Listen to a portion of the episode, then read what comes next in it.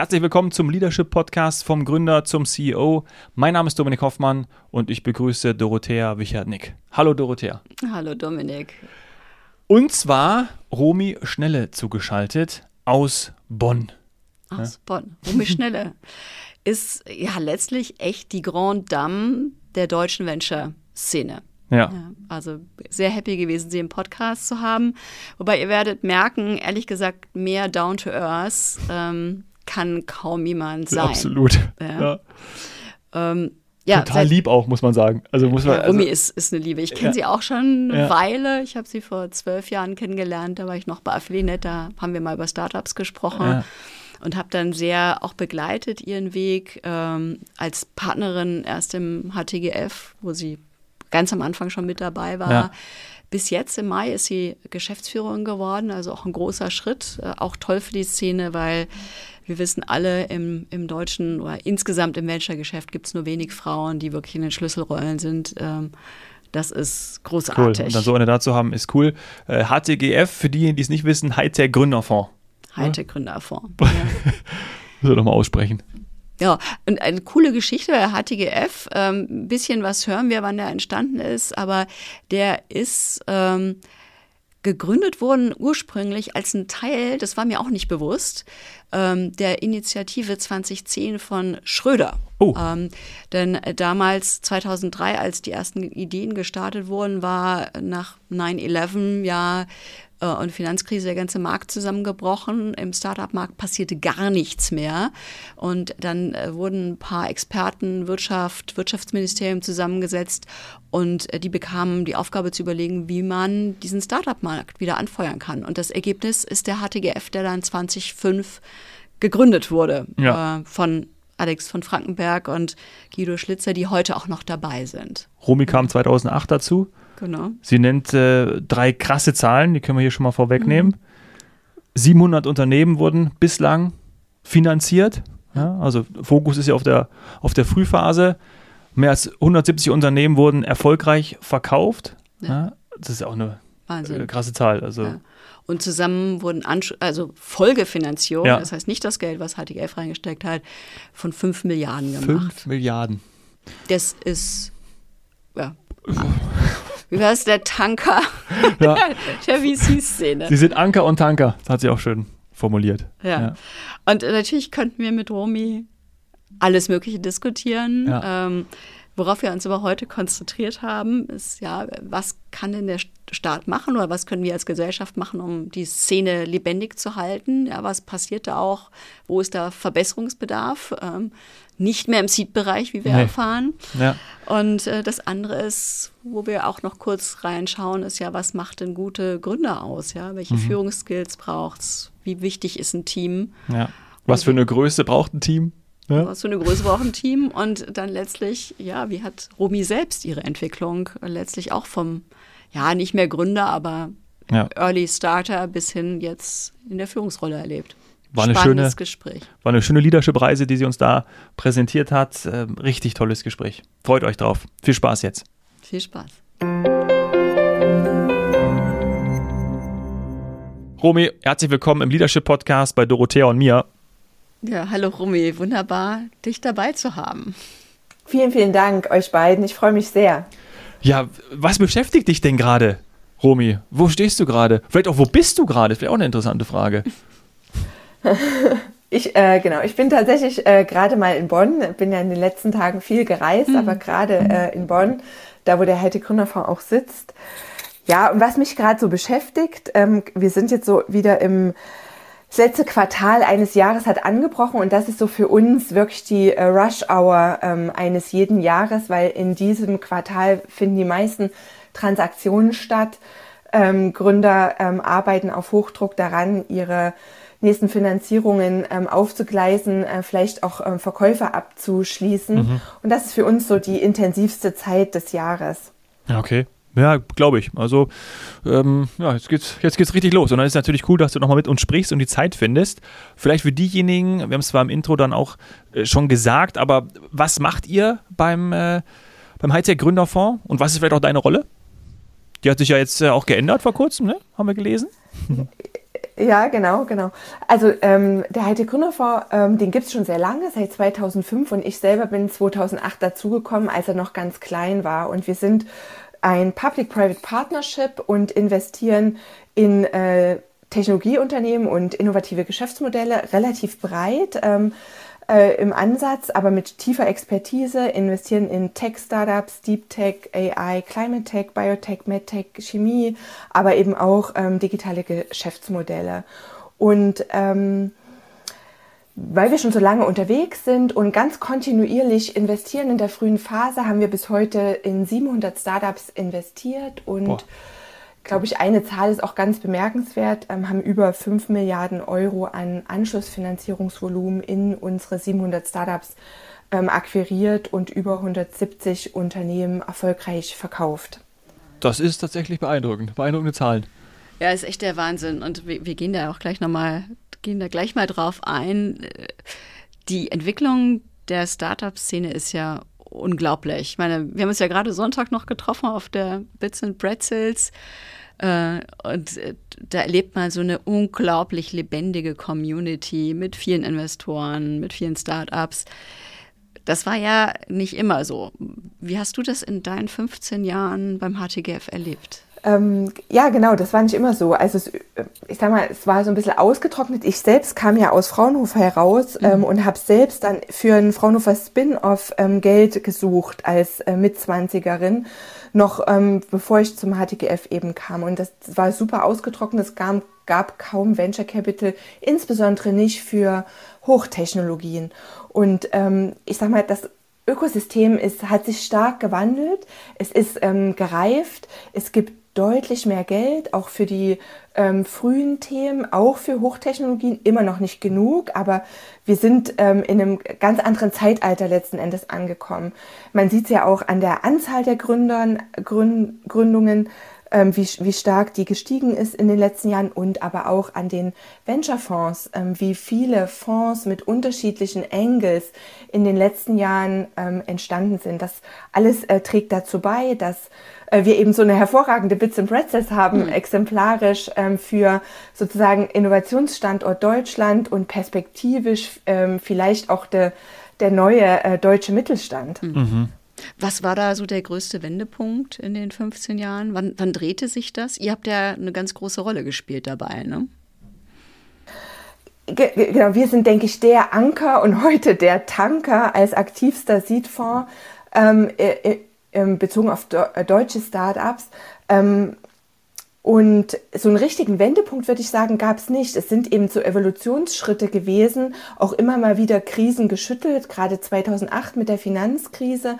Die hat natürlich die Startup-Szene, die damals äh, sich so jung entwickelte, ähm, stark getroffen. Aber ähm, die Ökosysteme sind gereift, ne? wenn man sich so das Rocket-Universum anguckt ja, ja. Äh, oder Team Europe ähm, gab es ähm, damals, ähm, was sozusagen aus den Gründern geworden ist, die ihre Unternehmen First Time das erste Mal verkauft haben. Heute Serial Entrepreneurs haben sich wieder in neuen ähm, Angel ähm, äh, Konstellationen zusammengefunden. Ähm, also es gab nicht den Einwendepunkt, sondern es ist sozusagen so ein, äh, eine Evolution, die ähm, aus meiner Sicht nicht mehr aufzuhalten ist und ähm, äh, bei der ich super gerne jetzt in der neuen Rolle als Geschäftsführerin Teil bin. Hm, das glaube ich. Die Unternehmen, die du gerade angesprochen hast, diese Gründer sind jetzt heute alle Investoren. Ne? Also die sind heute alle, also haben sie auch, hat sich auch, auch ein Teil der Evolution, hat sich auch irgendwie entwickelt. Ja, genau, absolut. Vielleicht nochmal ähm, noch ein Stück weit stärker in Richtung äh, Forschung mhm. oder da, wo die Talente herkommen, ähm, geguckt. Da ist es ja auch ganz beeindruckend, was eben jetzt hier in äh, München bei euch rund um Unternehmertum entstanden ist. Mhm. Und das, ähm, das ist, denke ich, so das beeindruckendste Beispiel für was eben ähm, aus der Hochschule, aus der Wissenschaft heraus durch gutes Netzwerken und eben auch mit ähm, sehr viel Initialkapital, insbesondere von Susanne Klatten, entstehen konnte. Aber eben auch, wenn wir uns die ähm, Ökosysteme rund um Fraunhofer angucken oder die anderen großen, guten technologischen Universitäten. Ja, Aachen, Karlsruhe, Darmstadt, da läuft überall viel. Ne? Also das ist genau. Und, und bis hin ja zu Standorten. Also ich finde ja immer faszinierend. Ich arbeite auch viel mit der Unternehmertum, mit Expreneurs zusammen, aber auch es gibt dann so echte Off-Standorte wie die Founders Foundation in, in Bielefeld, wo sich dann Stimmt. eben tatsächlich ja. ganz, ganz viele Corporates zusammentun, um, um so eine Landschaft zu fördern. Also das ist wirklich äh, begeisternd, was da passiert ist. Ja. ja. Und es hat immer mit Menschen zu tun, ne, die etwas unternehmen wollen und die dann eben auch den langen Atem haben, ähm, äh, das zu wirklich ähm, großem Impact zu bringen. Ja. Wie siehst du, ich meine, im Moment ist ja, das ist jetzt nicht so eine Flaute wie damals, als der HTGF gegründet wurde. Äh, aber wir haben ja jetzt gerade wieder die neuen Zahlen gehört, äh, dass viele Startups Probleme mit Finanzierungsrunden haben, dass es auch weniger Startups Neuanfänger gibt, weil die, die Lage unsicher ist. Ja, man hat so ein bisschen das Gefühl, Startup-Markt geht in den Winterschlaf. Ähm, welche Rolle spielt ihr jetzt in diesem Wiederbeleben? Weil das kann ja eine ganz, ganz große Rolle für euch auch sein. Wir investieren durch Krisen hindurch, durch jede Krise durch. Und äh, da haben wir auch ganz fantastische Beispiele. Immer dann, wenn sich ähm, andere institutionelle Investoren eben zurückziehen, die mehr Daten sehen wollen, die mhm. ähm, eben ein Stück weit ihr Pulver für Follow-on-Finanzierung des Bestandsportfolios trocken halten wollen, ähm, haben wir kontinuierlich in die ähm, für den jeweiligen Zeitabschnitt spannenden Themen investiert und haben da eben herausragende, starke Unternehmen ähm, äh, anfinanziert, die heute eben äh, mehrere hundert Mitarbeiter haben, riesige ähm, äh, Wachstumszahlen vorlegen können äh, oder eben sehr erfolgreich verkauft worden. Ähm, genau, das, wir, sind der, wir sind ein fester Anker, wir sind verlässlich, wir stehen in äh, der Krise am, an der Seite ähm, eines äh, des Portfoliounternehmens. Nee, aber äh, also Anschubfinanzierung ist natürlich gerade jetzt wichtig, wo so ein bisschen Flaute ist, wobei im Seed-Bereich, du sagst ja auch, da ist ein, auch eine sehr lebhafte Landschaft mit, also jede Blickrichtung wird da ja irgendwie abgedeckt. Ähm, wie sieht es denn aus? Reicht diese Anschubfinanzierung? Weil viel Diskussion, habe ich jetzt auch immer wieder gehört, ist ja die Frage, ja, wir kriegen die ersten Startups, Seed, Series A, vielleicht noch Series B, aber dann gehen sie ins Ausland. Wo ist da der Bedarf heute? Das ist eigentlich unverändert ähm, so, seitdem äh, ich die Szene ähm, so ähm, eng verfolge, seit 2008, dass der Mangel stets äh, im Wachstumskapital lag. Und ähm, einfach auch die Zahlen im eigenen Portfolio zeigen es sehr deutlich, dass eben tatsächlich nach Serie B, aber eigentlich auch schon bei Serie B der Großteil, also über 50 Prozent des Investments von ausländischen ähm, Kapitalgebern in unser Portfolio geht. Und das ist äh, ex exakt vergleichbar mit den anderen Daten, die man in anderen Statistiken finden kann. Also da ist der große Mangel ähm, nach wie vor da. Und, und da will die Bundesregierung ja jetzt auch Dinge mhm. tun. Ähm, also durch das ähm, durch, den, durch die 10 Milliarden Zukunftsfonds, mhm. die ähm, eben den unterschiedlichen Initiativen ähm, auf den Weg gebracht werden in, für unterschiedliche Themen und für unterschiedliche Phasen, will sie ja auch Instrumente schaffen für die spätere Phase. Ich, da ist relativ viel jetzt in Umsetzung, mhm. aber noch nichts, was wir sozusagen wirklich sehen und eben fürs Portfolio nutzen können. Aber die, alles, was auf dem Weg ist, ist ähm, sehr, sehr nützlich für eben den Innovationsstandort Deutschland und für ähm, unsere Gründerinnen und Gründer. Hm. Sprich, es muss nur noch wirklich voll und ganz ankommen, äh, dann ist es ein genau. großer Hebel. Denn ich meine, es ist ja, genau. das ist ja nicht nur, dass das Geld von außen kommt, sondern oft ist ja damit durchaus verbunden, dass dann heißt, naja, also wenn das Geld aus den USA kommt, dann verlagert halt euch auch mal in die USA und schwuppdiwupp ist das, was Anschub finanziert wurde, dann nicht mehr im deutschen Markt. Und das ist ja dann doch schade. Oder wie oft seht ihr das? Das, äh, ja, das ist, ähm, also gibt es so zwei, ähm, ich würde gleich nochmal auf einen Aspekt eingehen äh, wollen, aber ähm, ja, das ist so, 80 ähm, Prozent unserer Exits über 20 Millionen Enterprise Value gehen ähm, in die USA oder nach Asien. Ui. Ja, das und das ist schon ein großes, ja, äh, ja genau, das ist ein großes äh, Dilemma, weil selbst wenn wir dann äh, Wachstumskapital ähm, aus Deutschland in unsere deutsche Gründerszene ähm, geben können, bedeutet das ja noch lange nicht, dass die Unternehmen, also die suchen ja alle irgendwann einen Käufer oder äh, machen Börsengang. Und das ist, das finde ich, ist auch noch so eine Krux, weil es gibt praktisch ein extrem vertrocknetes Börsenklima in Deutschland. Es gibt kaum ähm, IPOs. Und ähm, auch in unserem Portfolio, die IPOs, die wir ähm, gesehen haben, ähm, da haben zwei in Deutschland stattgefunden, aber das äh, Gros eben ähm, entweder an der Nasdaq North oder ähm, eben in New York. Und das ist auch nochmal so ein, ein großes Thema. Da gibt es auch ähm, Initiativen in äh, der Startup-Strategie, aber ich glaube, das ist noch ähm, am wenigsten, sag ich mal, ausgereift, ähm, so wie man zumindest ähm, der Presse entnehmen kann.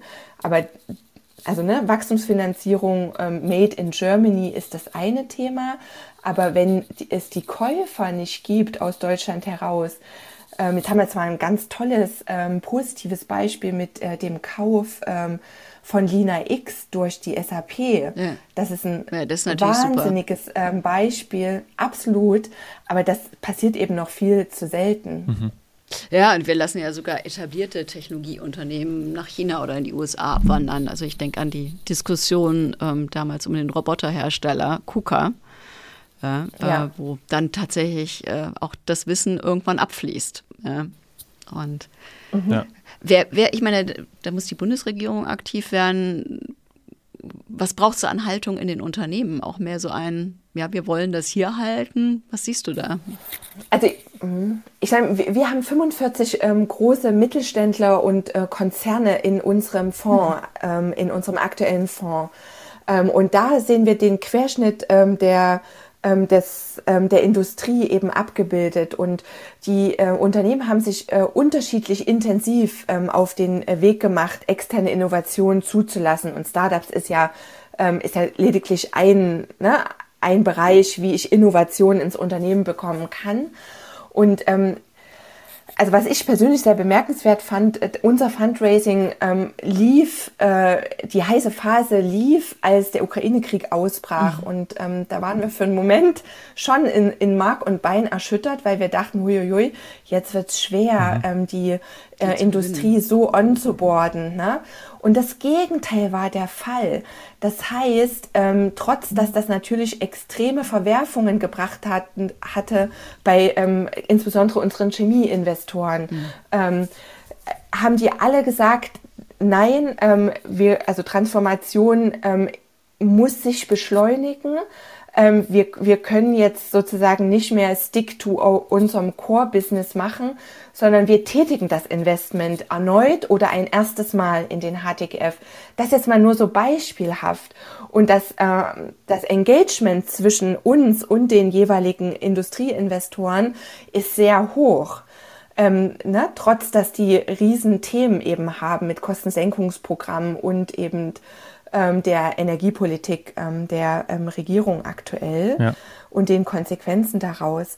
Also ähm, die machen sich auf den Weg. Ähm, könnte das schneller gehen? Ja, ähm, aber jetzt ne, äh, können, kann, kann ich mich äh, schwer reinversetzen mhm. in, in äh, die Leitung eines Milliardenunternehmens äh, im Vergleich zu dem, was äh, wir eben day-to-day -Day machen. Ja. Ja. Aber das ist ja total hoffnungsvoll. Also ich bin ja ein großer Freund der positiven Nachrichten. Ähm, ich will mhm. das echt nochmal festhalten. Ja? Du sagst ja im Prinzip, gerade als es schwierig wurde mit dem Ukraine-Krieg, war eher so eine Haltung, jetzt erst recht. Ja? ja. Jetzt machen genau. wir weiter, es geht nach vorne. Äh, das ist ja auch dann irgendwie Unternehmertum, ne? Also genau das, das dann auch echtes zu, Unternehmertum. zu erkennen. Du hast auch vorhin mhm. gesagt, ihr investiert äh, durch die Krise durch, ja? Also das mhm. absolut ist ja auch mutig. Und wir waren vorhin schon bei Wissen, wir waren bei Unternehmen, da sind wir auch relativ schnell bei Leadership. Und das ist ja unser, auch unser Core-Thema. Mhm. Und mhm. da vielleicht auch die ganz große Frage an dich: Was zeichnet für dich einen erfolgreichen Gründer aus? Ambition, äh, Vision, aber eben auch analytische ähm, Kompetenz und das Operationalisieren können.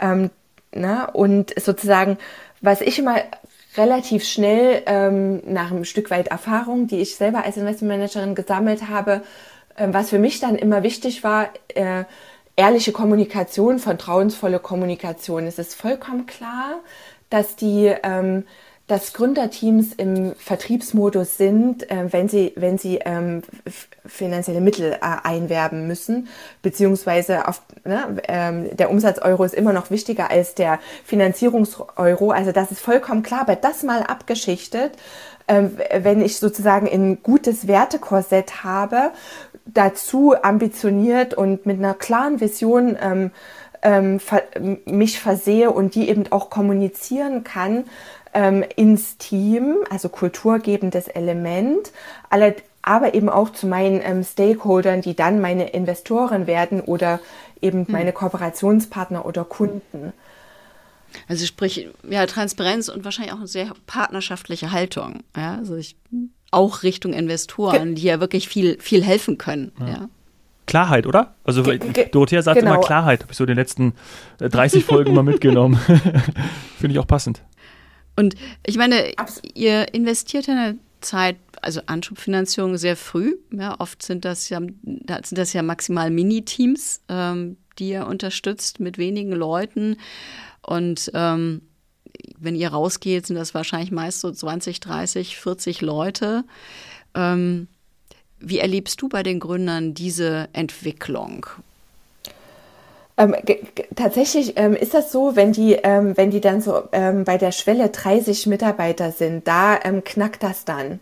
Da ähm, gibt es die Bestrebungen, sozusagen äh, Teamleads einzusetzen ne? oder sich zu, zu erweitern. Und ähm, das ist natürlich unterschiedlich. Ähm, also ich mache unterschiedliche Erfahrungen, meine Kolleginnen und Kollegen machen mhm. unterschiedliche mhm. Erfahrungen. Aber sozusagen die, ähm, die sich wirklich sozusagen als Leader ähm, behaupten, sind die, die sehr reflektiert sind, mhm. die ähm, für sich ähm, annehmen, dass sie ähm, nicht die Alleinherrschaft über ihr, äh, über ihre wachsendes Team äh, behalten können, sondern die, die sich eben mit ihre, mit den besseren Kompetenzen ergänzen. Ne? Also wo, wo, sie, wo sie klar sagen, meine Stärken sind die mhm. und ich ergänze mich mit äh, den Elementen, die ich eben nicht so gut abdecken kann. Und das ähm, cool. also sehr reflektiert, mhm. ähm, sehr klar und sehr gut exekutierend. Mhm. Ähm, und äh, genau, ganz, ganz häufig kommt ja der Push ähm, der Ergänzung auch ähm, eben aus dem Investorenkreis. Und da äh, finde ich es immer wichtig, äh, Kommunikation auf Augenhöhe, genau, mhm. was ihr beide sagt, ja. das Partnerschaftliche, weil es ist ja vollkommen legitim, dass ähm, die Gründer sagen, nee, jetzt bin ich noch nicht so weit, mhm. lass uns mal den Step oder den Step noch gehen und dann unterhalten wir uns wieder. Und das ist eigentlich, das ist vollkommen der richtige Weg, weil wir als Investoren sind nicht day-to-day -day im Geschäft. Das machen die mhm. Gründer mit ihren Teams. Ähm, aber sozusagen die, die Kommunikation über die jeweiligen Wertsprünge und das, was eben dazu braucht, in diese Wertsprünge, ähm, also diese Werte zu erreichen, die finde ich, ähm, äh, also die finde ich sozusagen äh, sinnbildlich dafür, wie der Gründer sich sozusagen weiterentwickelt mhm. und ob er ein guter ähm, CEO äh, bleiben kann. Wie, unterstützt ihr Gründer dabei, in diese Führungsrolle reinzuwachsen? Ihr seid natürlich im Beirat, aber habt ihr sonst äh, Instrumente, um Gründer auf der, ja, wie ich es ja mal sage, Reise vom Gründer zum CEO zu unterstützen? Genau, äh, es gibt jetzt sozusagen kein äh, Trainingskonzept mhm. oder ähm, Coaching-Angebot, was wir sozusagen als äh, Vorlage ähm, äh, ausreichen, so mal mhm. ähm, abstrakt formuliert, sondern wir, wir gucken eben, ähm, hat das richtige Umfeld, ähm, können wir hier im Bereich ähm, Advisor für Thema A, B, C nochmal Input geben, ähm, wo, wo der Gründer dann wiederum weiterkommt. Mhm. Oder aber natürlich, ähm, Dorothea, wie, wie ähm, du ja auch mhm. ähm, eine sehr geschätzte Coaching an der Seite unserer Startups bist, ähm, dass wir eben sagen, hier ähm, würden wir ähm, äh, den Coach A oder B empfehlen, weil wir glauben, der bringt den Blickwinkel mit, mhm. den du jetzt auf deinen nächsten Schritten ähm, äh, sehr gut ähm, gebrauchen kannst. Schau dir, schau dir den oder die mal an mhm. ähm, und ähm, entscheide selbst. Ja, das ist ja auch wichtig. Ich meine, das erlebt ihr sicher auch. Ist ja auch schwer als Investor, ist man ja schon auch in so einer Doppelrolle. Also da kann man, ja, Augenhöhe ist super, aber Gründern fällt es natürlich schon auch schwer, gegenüber Investoren überall 100% transparent zu sein und sozusagen die Hosen runterzulassen. Ja. Ähm, was es aber natürlich an der Weiterentwicklung braucht, und ich glaube, auch da sind Coaches, die neben und unabhängig vom Fonds einsteigen, unterstützen, total hilfreich. Ja. Aber ja. Genau. Man möchte halt nicht alles zeigen und das ist auch gut so. Ja, ja gehört ja dazu. Unsere Kinder sagen genau. uns ja auch nicht alles, ne? Ach so. Ja. Genau, und deswegen ist das, genau, deswegen verstehe ich das immer, was ich mache, ist ein Angebot und ähm, mhm. Äh, fliegen lernen ähm, ähm, werden die Gründer selbst. Ähm, und genauso, äh, wir, wir, wir wissen nicht alles und es ist auch gut so, dass wir nicht alles wissen, denn die Unternehmer sind die Gründer und nicht wir. Ja. Wie geht ihr das Thema Gründerteam an? Ähm, habt ihr eine Präferenz für Teams versus Einzelgründer und ähm, wie, ja, wie seht ihr das Thema Teams? Ja, das, äh, genau, das ist ähm, gut. Und zwar, äh, also die Frage kann ich sehr gut beantworten, sogar datenbasiert. Also generell äh, investieren wir in Teams mhm. und nur in wenigen Ausnahmefällen in einzelne Gründer. Ah, ja. ähm, weil ne, Studien sagen, aber eben auch die Erfahrung zeigt, dass es wichtig ist, sich sozusagen ähm, im Schulterschluss zusammenzufinden mhm. und äh, die unterschiedlichen Kompetenzen ähm, die, die im Gründerteam dann liegen sollten, ähm, auch ähm, gut zu nutzen für dieses äh, schnelle ähm, Skalieren ähm, raus aus ähm, einer Gründung. Und was aber sozusagen eine Untersuchung zeigte, wir hatten vor zwei Jahren mal ähm, eine Pivot-Studie mhm. gemacht, mhm. in dem wir praktisch Super. einen Großteil unserer Gründer gefragt haben, ähm, was ähm, und ne, also es ging darum, wie flexibel ähm, ist man und wie, äh, wie ist man rein in Pivot, mhm. wie ist man raus aus dem Pivot, würde man den nochmal machen und ähm, was war wie erfolgreich.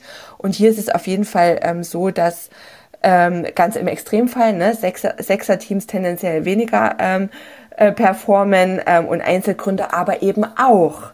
Äh, und das führt ne, mhm. ähm, dann eben natürlich zur Haltung, die wir auch vorher schon hatten. Ideales Setting sind zwei bis drei ähm, Teammember.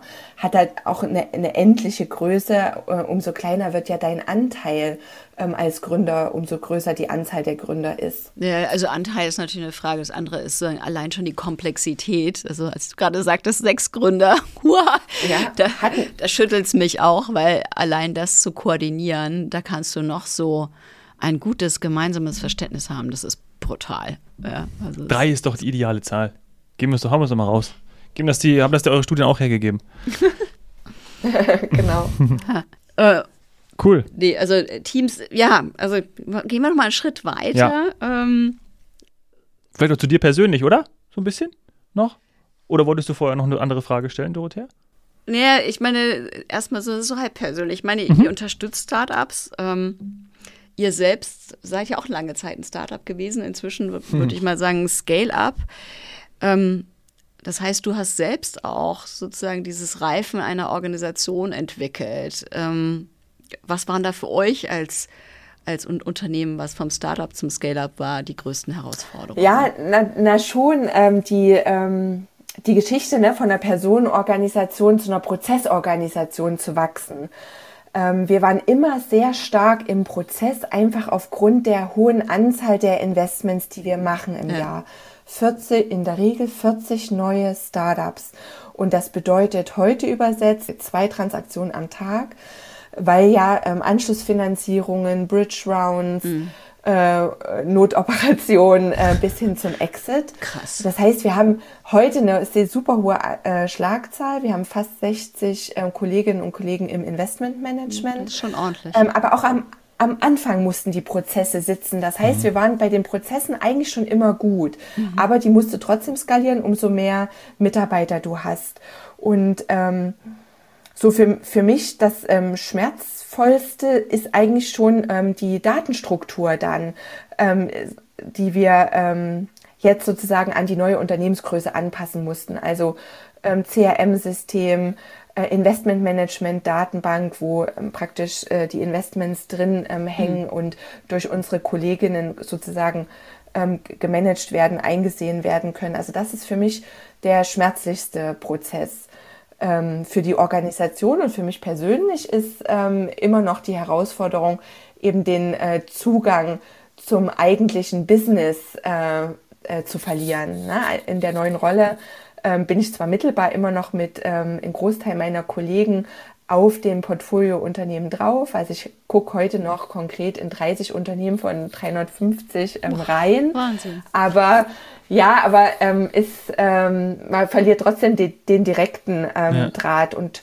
ähm, mach, hat mir bis heute sehr viel Spaß gemacht. Ähm, aber was ich eben auch sehe, was ähm, woraus ich persönlich auch sehr viel Kraft ziehe, ist, ähm, wie die Kolleginnen und Kollegen eben ähm, ihr Investmentmanagement betreiben mit ihren Portfoliounternehmen und ähm, wie sozusagen dort die Flügel entstehen, ähm, die Entscheidungen zunehmend allein zu treffen und äh, die Portfoliounternehmen in ihren ähm, jeweiligen na, ähm, Entwicklungsstufen, Wertsprüngen zu unterstützen. Das macht mir große Freude zu sehen und darin sehe ich auch persönlich mein ähm, meine Aufgabe. Ja. Boah, das kam auch echt, mir ging gerade eine Gänsehaut runter, ja. als du das ausgesprochen hast. Ähm, weil man merkt die Energie, die du wahrscheinlich auch in das ja, mit Großziehen vieler dieser Investmentmanager gesteckt hast. Ne? Du, hast ja denen wahrscheinlich ganz viel auch beigebracht und jetzt lernen sie selbst zu fliegen und du kannst loslassen, ein Stück weit. Ja. Kannst du loslassen? Kannst du loslassen? Ja, ich kann loslassen. Also ich habe ein großes Vertrauen, mhm. ähm, äh, dass äh, ich bin halt persönlich sehr interessiert an der mhm. Entwicklung ähm, der jeweiligen Unternehmen ähm, und eben auch der Gründerpersönlichkeiten. Aber ich ähm, gebe sehr viel ähm, Vertrauen und kann, glaube ich, gut loslassen. Großartig. Müsste aber meine Kollegin fragen. Die laden wir nochmal ein. genau, aber Gegencheck. Das kann ich mir aber gut vorstellen. Und das ist immer so, dass, dass wir genau bei der Gründer zu CEO-Reise, die du selber gerade ja. machst, ja, von dem Handanlegen, selber drin sein, Vertrauen aufbauen, immer mehr loszulassen und dann in die übergreifende Führung zu gehen. Ja. Tolle Reise. Ja. Jetzt haben wir schon gehört. Ist ein Prozess und eine tolle Reise, genau. Jetzt haben wir schon gehört, was dir, was dir Spaß macht, wofür dein, dein Herz auch schlägt. Vielleicht äh, so die abschließend letzte inhaltliche Frage, bevor wir auch zu unseren drei ähm, letzten Abschlussfragen kommen. Wie hat sich, was würdest du selber sagen, dein Führungsstil dann auch gewandelt in dieser Zeit, die du gerade beschrieben hast? Kannst du das selber benennen? Eine Theorie oder so habe ich jetzt nicht für euch. Mhm. ähm, äh, äh, also letztendlich die Zusammenarbeit direkt mit Portfoliounternehmen ist ja ganz anders wie ähm, eben das Befähigen von Kolleginnen mhm. und Kollegen, ähm, selbst ihr Portfolio aufzubauen. Ähm, und ich sage mal von einem sehr ähm, von, von, einem sehr, von einer sehr klaren Ansprache ähm, in Richtung ähm, Gründer bin ich jetzt äh, gegangen zu einer, ich helfe dir, ähm, es besser zu machen. Mhm. also ich helfe dir, Investmentmanager, deine Entscheidung selbst zu treffen. Ich enable dich, ich stehe an deiner Seite, wenn du Fragen hast, aber in Wirklichkeit kannst du selber lösen. Genau. Ne, wo ich früher noch jede Verhandlung selbstverständlich selbst geführt habe, stehe ich jetzt an der Seite und gebe ein paar Tipps. Ja, also so vom Gestalter, Macher zum Coach. Ja. Ja, genau. Schönes Bild. Schönes Bild, ja. Die Leadership-Reise. Mhm. Wow. Super, dann kommen wir mal zum Wrap-up. Drei Fragen zum Schluss. Was, was glaubst du denn, ist die am meisten unterschätzte Führungskompetenz? Zuhören. Ja. Mhm. Das Glaube ich. Glaube ich sofort. Ja, gute Antwort. Ähm, wir, bauen, wir bauen eine äh, virtuelle Leadership-Bibliothek auf, hier im Podcast und in den letzten Folgen. Und hast du einen Tipp für uns? Vielleicht auch einen Geheimtipp, ähm, Buch, Podcast, den du empfehlen möchtest? Vielleicht ist es auch das, was gerade auf deinem Nachttisch liegt. Hm. Ja, ich bin, ich höre immer, äh, viel Zeit bleibt mir nicht. Ich höre so verschiedene Sachen. Äh, die Brené Brown gefällt mir mhm. ganz gut. Oh, ja. Die ist toll. Mhm. Ja, genau. Das ist, da hänge ich gerade so drin. Mhm. Ja. Ach, super. Ja, da geht es ja auch viel um Leadership, Selbstleadership, Verletzlichkeit ist ja so, so die Themen, die sie sehr geprägt hat. Äh, was, was für viele Gründe auch extrem hilfreich ist. Ja. Allerletzte Frage, Romy. Was bedeutet Erfolg für dich? Erfolg, ähm, ja, abstrakt, wenn die Dinge ähm, äh, gut gelingen. Ne? Also ich bin sehr zielorientiert, wenn ich mir was vornehme äh, muss das gut gelingen. Mhm. Ähm, und äh, tja, und vor allen Dingen, also was vielleicht nochmal so mich auch auszeichnet, ich äh, kann mich bedingungslos freuen für den Erfolg anderer. Ja, also das ist ja ganz ausgeprägt ähm, auch und es wird auch ähm, sehr zelebriert im Hightech-Gründerfonds. Immer dann, wenn Kolleginnen und Kollegen eine Transaktion abschließen, wo enorm viel drinsteckt, ähm, Anschlussfinanzierung, ein Seed-Closing oder eben auch der Verkauf eines Unternehmens, dann wird das ähm, gefeiert. Das kann natürlich ja. nicht zweimal am Tag gefeiert werden, ist auch klar, aber es wird zumindest mit einer E-Mail gefeiert. Ja. Äh, und äh, das ist, ähm, weil ich weiß, wie viel da drin steckt. Äh, und ich weiß auch, es ist immer ein Teamerfolg, aber der einzelne Investmentmanager steht ja vorn und ähm, verkörpert es dann am Ende. Also diese, ähm, ich kann mich sehr bedingungslos ähm, freuen für den Erfolg der, des jeweilig Einzelnen, weil der Erfolg des jeweilig Einzelnen ist wiederum äh, ein Teil in der Summe des Erfolgs des Hightech Gründerfonds als Ganzes. Eine der besten Antworten, die wir je in diesem Podcast hatten, ja. oder? Dorothea? Absolut. Was? Schön. Oh. Wirklich gut. Wow. Ja, toll. Also, vielen, vielen Dank, Romy. Sehr bewegend. Ja. ja. Schön. Dankeschön. Wie alles. Also wirklich äh, tolle, tolle 30 Minuten, die wir jetzt hier verbracht haben. Ja. Wirklich schön. Sehr viel Spaß vielen gemacht. Vielen Dank. Ja. Danke für deine Zeit. Dankeschön euch. Ähm, hat mir sehr viel Spaß gemacht. Ja, uns auch. Alles Gute, viel Erfolg und bis bald mal. Bis bald, Romy. Dankeschön. Tschüss. Danke, ciao. ciao.